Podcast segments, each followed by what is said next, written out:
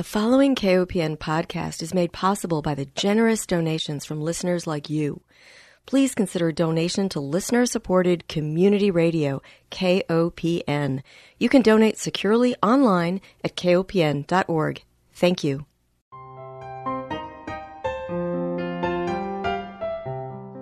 Hi, welcome to Food Sleuth Radio, where we help you think beyond your plate. I'm Melinda Hemmelgarn, a registered dietitian and investigative nutritionist on a mission to connect the dots between food, health, and agriculture and find food truth. And today I'm delighted to welcome my guest, Mr. Brian Ronholm. He is Director of Food Policy for Consumer Reports, a nonprofit consumer organization and probably many of our listeners are familiar with their excellent reporting over the years with regard to food safety and other products. But Mr. Ronholm's background brings deep legislative and regulatory experience in food policy to Consumer Reports. Prior to his role here, he was Deputy Undersecretary for Food Safety at the USDA, where he provided leadership, management, and oversight of the Food Safety and Inspection Service, which is the public health agency with more than 9,000 employees responsible for ensuring the safety of meat, poultry, catfish, and processed egg products. Mr. Ronholm also served as Agriculture Appropriations Associate in the office of U.S. Representative Rosa DeLauro of Connecticut, where he managed and coordinated activities involving key legislative initiatives for food and nutrition issues. Welcome, Mr. Ronholm. It's an honor to have you with me. Thanks a lot, Melinda. Appreciate being with you. So you are now, you went from a government agency to really a consumer advocacy position. And your background is interesting in that it's related to finance and public policy. And I want to know how you've been in food for a long time. How did you get from the broader public policy side to a more narrow food safety focus? Yeah, it's, it's been an interesting path, and I'd have to credit my former boss, Congresswoman Rosa DeLauro, in getting me involved in these food issues. When my professional career began, to your point, it focused mainly on general public policy issues. And it wasn't until I started working for Congresswoman DeLauro and focusing on her work on food safety issues, on nutrition, and, and she has a demonstrated history of being strong on these issues. And being able to work with her, work for her, that certainly stirred up the knowledge base for food safety and also the passion. I mean, I think anyone who's encountered Congresswoman DeLauro in policy debates knows that she's very passionate about these issues. And so it was a tremendous opportunity for me to get roped in and, and wrapped up in, in all of that work and start that trajectory toward being more consumed and, and working on food policy. It's been a great ride. Well, I was attracted to one of the latest pieces that you've written for Consumer Reports, and it has to do with this One Health certified label. And the reason why I'm interested in it is because many years ago, I was at an Association of Healthcare Journalists meeting where I first learned about this One Health topic, which is under the umbrella of the CDC. And what it does is it beautifully ties together how many of the diseases that we face as people have an animal basis. So, for example, we mm-hmm. look at mad cow disease or we look at some of the viruses that we are facing and how they may have animal roots. And so I think that understanding One Health, especially in terms of climate change and all of the issues that we're dealing with now with pandemics, it's an important concept to understand. So when this One Health certified label came to be, I thought, oh, this sounds promising. But then I read that really it's more of a misleading label that's relatively meaningless in the marketplace. So this is a heads up for consumers who might see this label. Tell me a little bit about how you became involved in doing some review of the One Health certified label. Sure. Yeah, as you noted, the One Health concept it's an important one and it attempts to work at a local, regional, national, and international level to achieve these optimal health outcomes. And by recognizing the interconnection between people, animals, plants, and the shared environment. So, as you probably have discovered in the conversations that you've had about One Health, it's often referred to in these spiritual terms and almost represents a harmonic convergence, if you will, for food policy because it's viewed as an effective way to fight health issues at the human animal environment interface. So the agent, the government agencies that are involved in it, both nationally and internationally, they use this approach by involving experts in human health, animal health, and environmental health and incorporate input from other sectors to monitor and control public health threats. So people are aware that this is a very important concept. So when you see the One Health certified label, it's attempting to borrow legitimacy from that existing collaborative approach. And that can be very misleading to consumers. And I think that's what led us to look into this issue. And the way Consumer Reports approaches these issues is, first of all, ultimately uh, the product has to be safe. And that's woven throughout the organization's culture, whether it's cars, appliances, electronics, and, and food. And not only does it have to be safe, but consumers shouldn't be misled in any way about the product that they're purchasing. So it's using those guiding principles to examine these labels. And what we've determined is that this One Health certified label is essentially meaningless and should be ignored by consumers. Wow. What's so remarkable about this is that as a consumer, when I go into the marketplace, there are so many labels on products. And we almost get to this point where we're exhausted from all the labels. They sort of start to blur together. And so adding another label into the mix makes it even more confusing for consumers. And it's my job as a consumer educator then in the food and health space to help consumers understand well, what labels really matter. And I like labels that have third party independent oversight. So, for example, the USDA organic label, there are legal standards there is an annual inspection, on farm inspection. And I think it's one of the most reliable and trustworthy labels in the marketplace. There are other labels, and you're familiar with this area of work too, where you've got non GMO labels as well. And that enters a little bit more of confusion about what consumers or how consumers interpret these labels. I don't know that One Health is really understood by many consumers. I mean, I think that yes, you might hear it presented at a CDC conference or a health conference, but I don't know how much I've heard consumers actually talking about One Health and what that means. I do like the way you talk about it in terms of this spiritual way of looking at how really how we're all connected. The environment, animals, plants, people, and the health of one impacts the health of another. And if I if I had to sum this One Health up, that's how I would say it. And I think antibiotic resistance is an area underneath this label that really deserves our attention. I believe the CDC has identified antibiotic resistance as one of the top five public health concerns.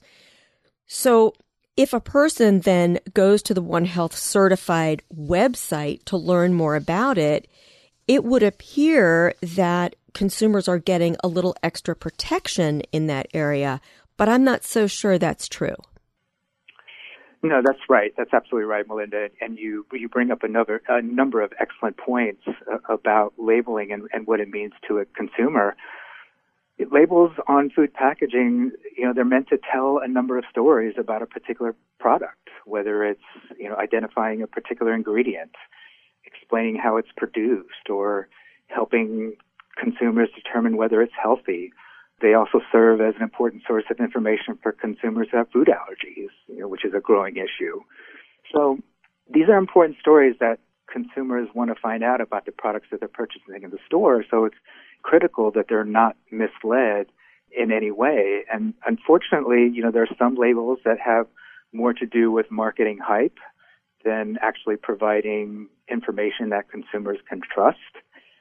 And one Health Certified is a good example of that. And when you visit their website, they outline some standards that companies have to comply with in order to affix the label on their product. And a lot of them that deal with, again, borrowing from the One Health concept, issues such as animal welfare, antibiotic use, environmental impact, concepts like that, that a lot of consumers feel are very important but when you read the standards, the criteria more carefully, you'll see that it's not really calling for much action for the producers to be eligible to fix this label. And so it has a great potential to be misleading to consumers It gives them the feeling that they're purchasing a product that they feel they're being responsible when in fact it's just a sign that normal operations are in play here. Mm-hmm. You know, Mr. Ronholm, one of the issues that I try to bring home to my audiences is the issue of media literacy when we look at some of these labels. And one of the core tenets of media literacy is understanding who owns the messages. So, if we look at the One Health certified label, my first question is who is behind this? We see that it's a USDA ag marketing service, that it has that oversight, but who created this? Yeah, I think it speaks to a misconception about certain labels, especially ones that are run through the and overseen by the agricultural marketing service that you mentioned. A lot of these are called process verified labels, and essentially what they are is they originate from the industry or from the university department, and they'll put together these standards working closely with industry and they'll put it before AMS, the Agriculture Marketing Service, the USDA. And AMS doesn't necessarily have oversight or approval responsibilities as it relates to these labels. All they're required to do is to verify that the standards that the industry has set is being followed.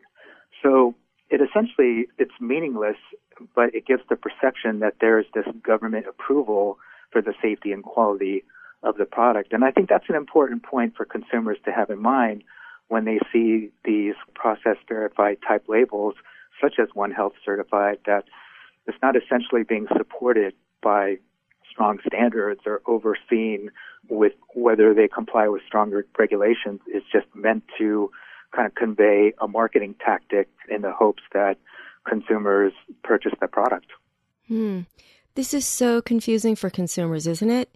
Under that idea Absolutely. that you know the, the government is depending on how we expect our government to behave for us i think there's an expectation that the government is somehow looking out for us and at the same time that we've got this one health certified nonsense label really coming Right. out of USDA ag marketing service there's also the USDA organic label that's coming out of that same office that does have I believe, validity. So, how do we help consumers navigate these different labels under the same USDA authority? Absolutely. It takes a lot of work for consumers to kind of navigate this Byzantine process. To your point, you're absolutely right about the organic standards. Those are based on strong regulatory standards that have to be met in order for that label. In, it's sort of in AMS's defense on labels such as One Health certified. You know, under the law, it's it's not their responsibility to oversee or approve these labels. The way the laws are written, the way the regulations are written, they don't have that responsibility. They're merely verifying the process that's laid out by industry, so they don't have any type of authority over them. But in terms of the organic standards, that is based on strong standards that need to be followed. Again, it takes a lot of work for consumers to recognize that difference, and we try to fill that role through our rating systems that we have on our website to help consumers identify which labels are legitimate, which ones you can trust and recognize that they're based on strong standards that are being closely monitored and followed, or which ones are essentially meaningless, such as the example you hi- highlighted with One Health Certified. It's when looking at the standards, it's essentially getting a gold star for doing something that you typically would do. Yeah. Well, we'll dive into some of those particulars, but let me just take one break and remind our listeners that if you're just joining us, you're tuned into Food Sleuth Radio.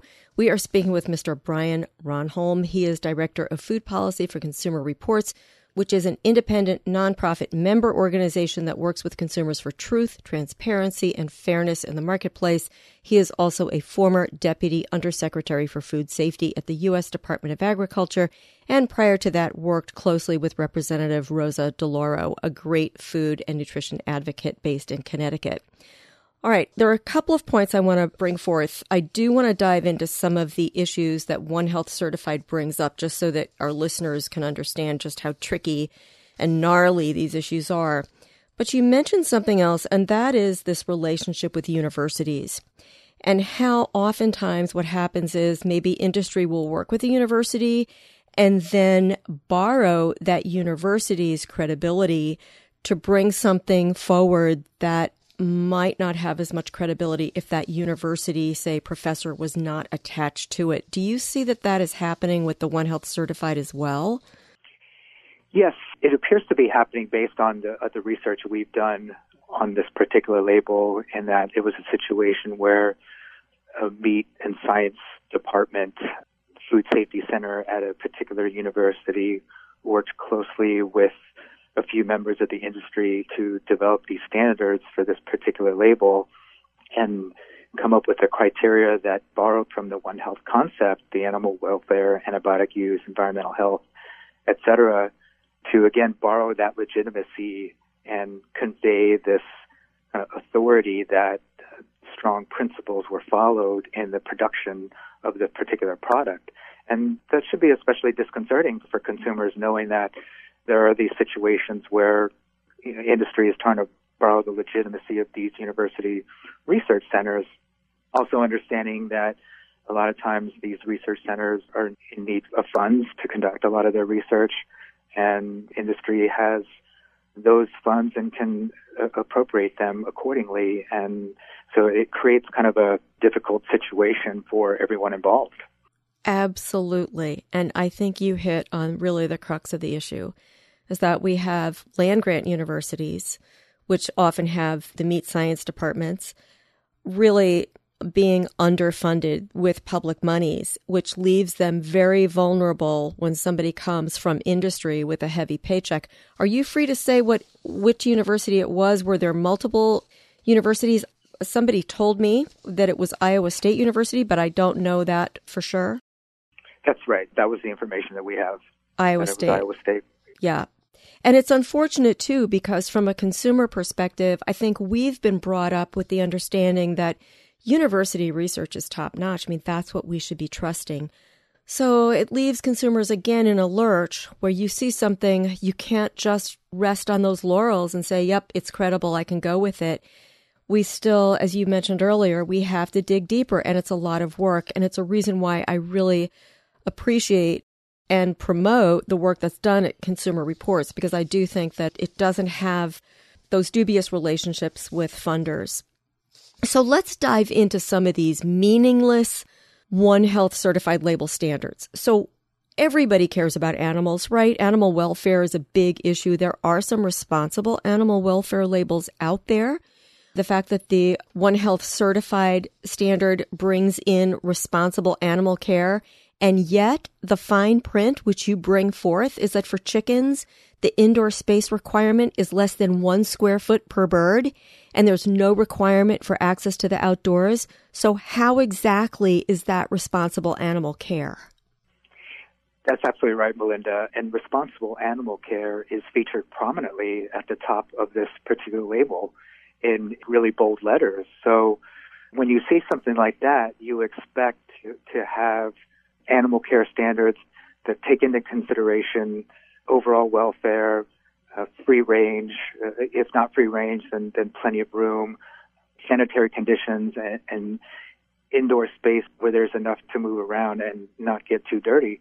But that's not the case that we've seen with this particular label and the requirements.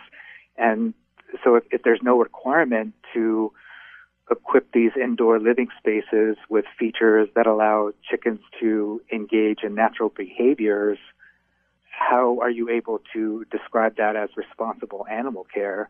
And even basic allowances such as controlling indoor ammonia levels produced by animal waste, you know, that's not required under this label. So it's completely misleading to put you know, not only affix the One Health certified label on the product, but then also to feature prominently the, the responsible animal care component of it.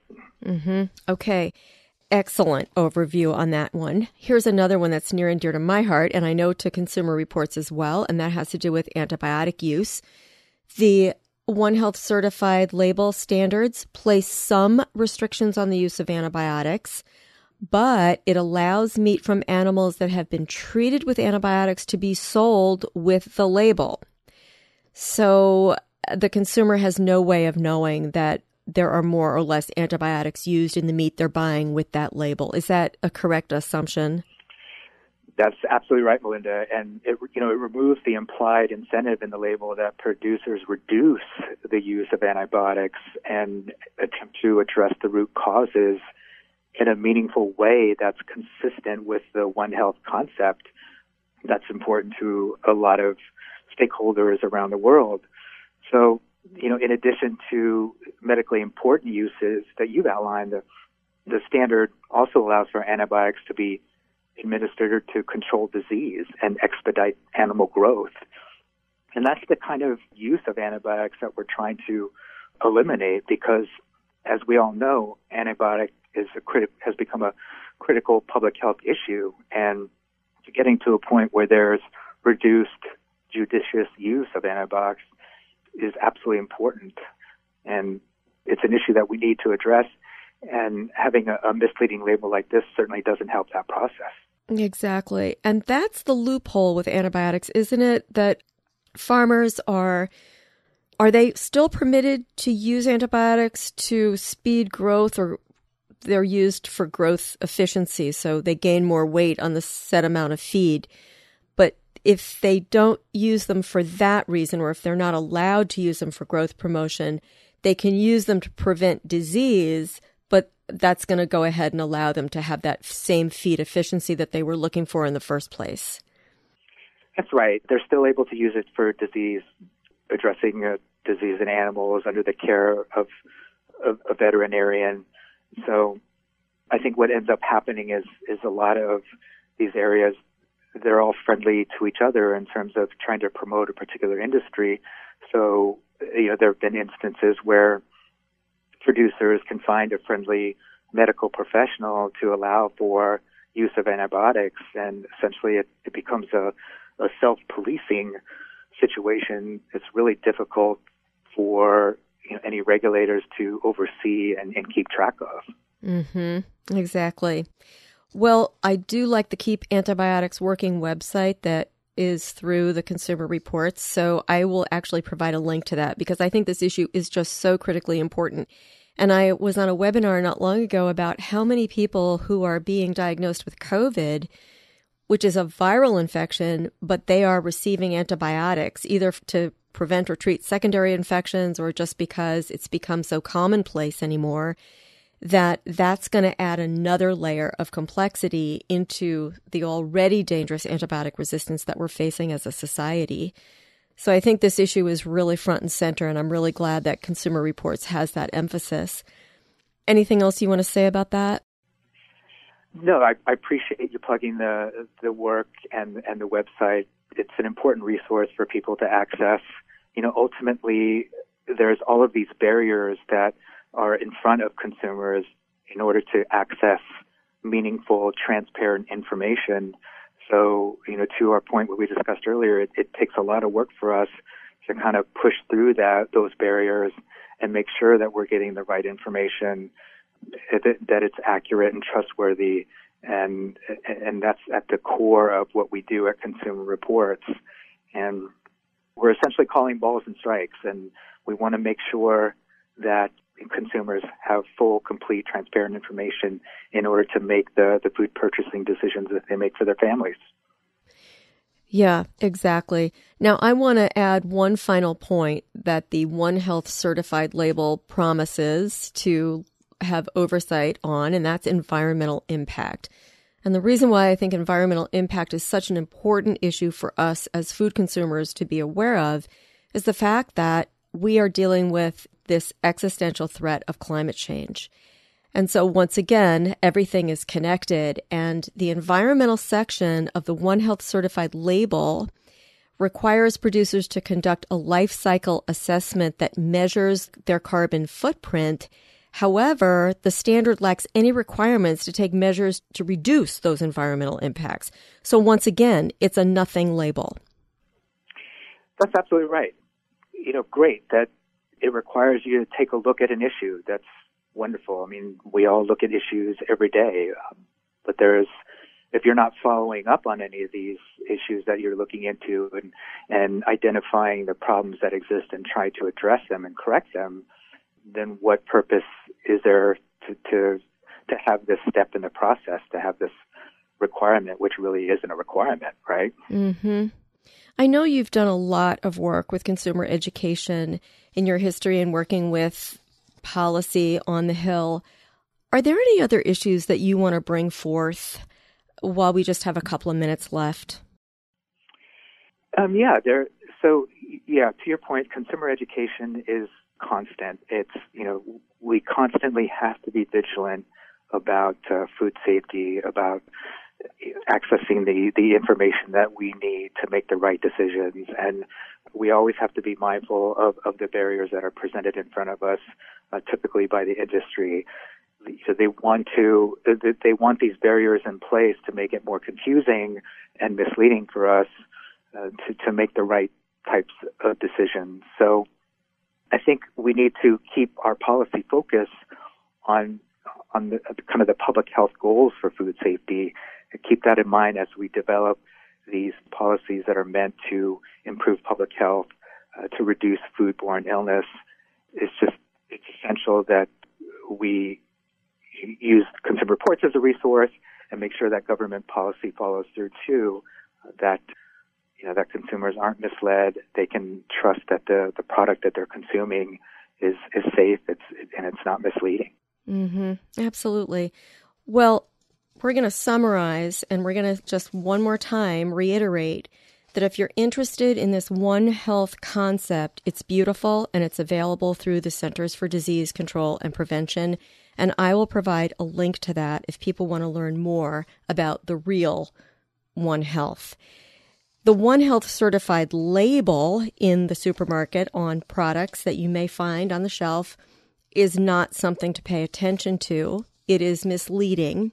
And even though we can go to the website and it seems very trustworthy and good, it really doesn't vary from what industry is already doing. So that's just a heads up for consumers to pay attention. And I will provide a link to the excellent article that you wrote, Mr. Ronholm, about this whole issue so that consumers can learn more and they can read more great reports. I loved the uh, pesticide review report, for example, that came out in September. So that's just a heads up. I need to close because we've run out of time, but I want to thank our listeners for joining us. I want to remind everyone that Food Sleuth Radio is produced by Dan Hemmelgarn for KOPN Studios in beautiful downtown Columbia, Missouri. Most of all, I want to thank my guest, Mr. Brian Ronholm, Director of Food Policy for Consumer Reports, which is an independent, nonprofit member organization that works with consumers for truth, transparency, and fairness in the marketplace. Thank you so much for your time today. Thank you, Melinda. Appreciate being with you.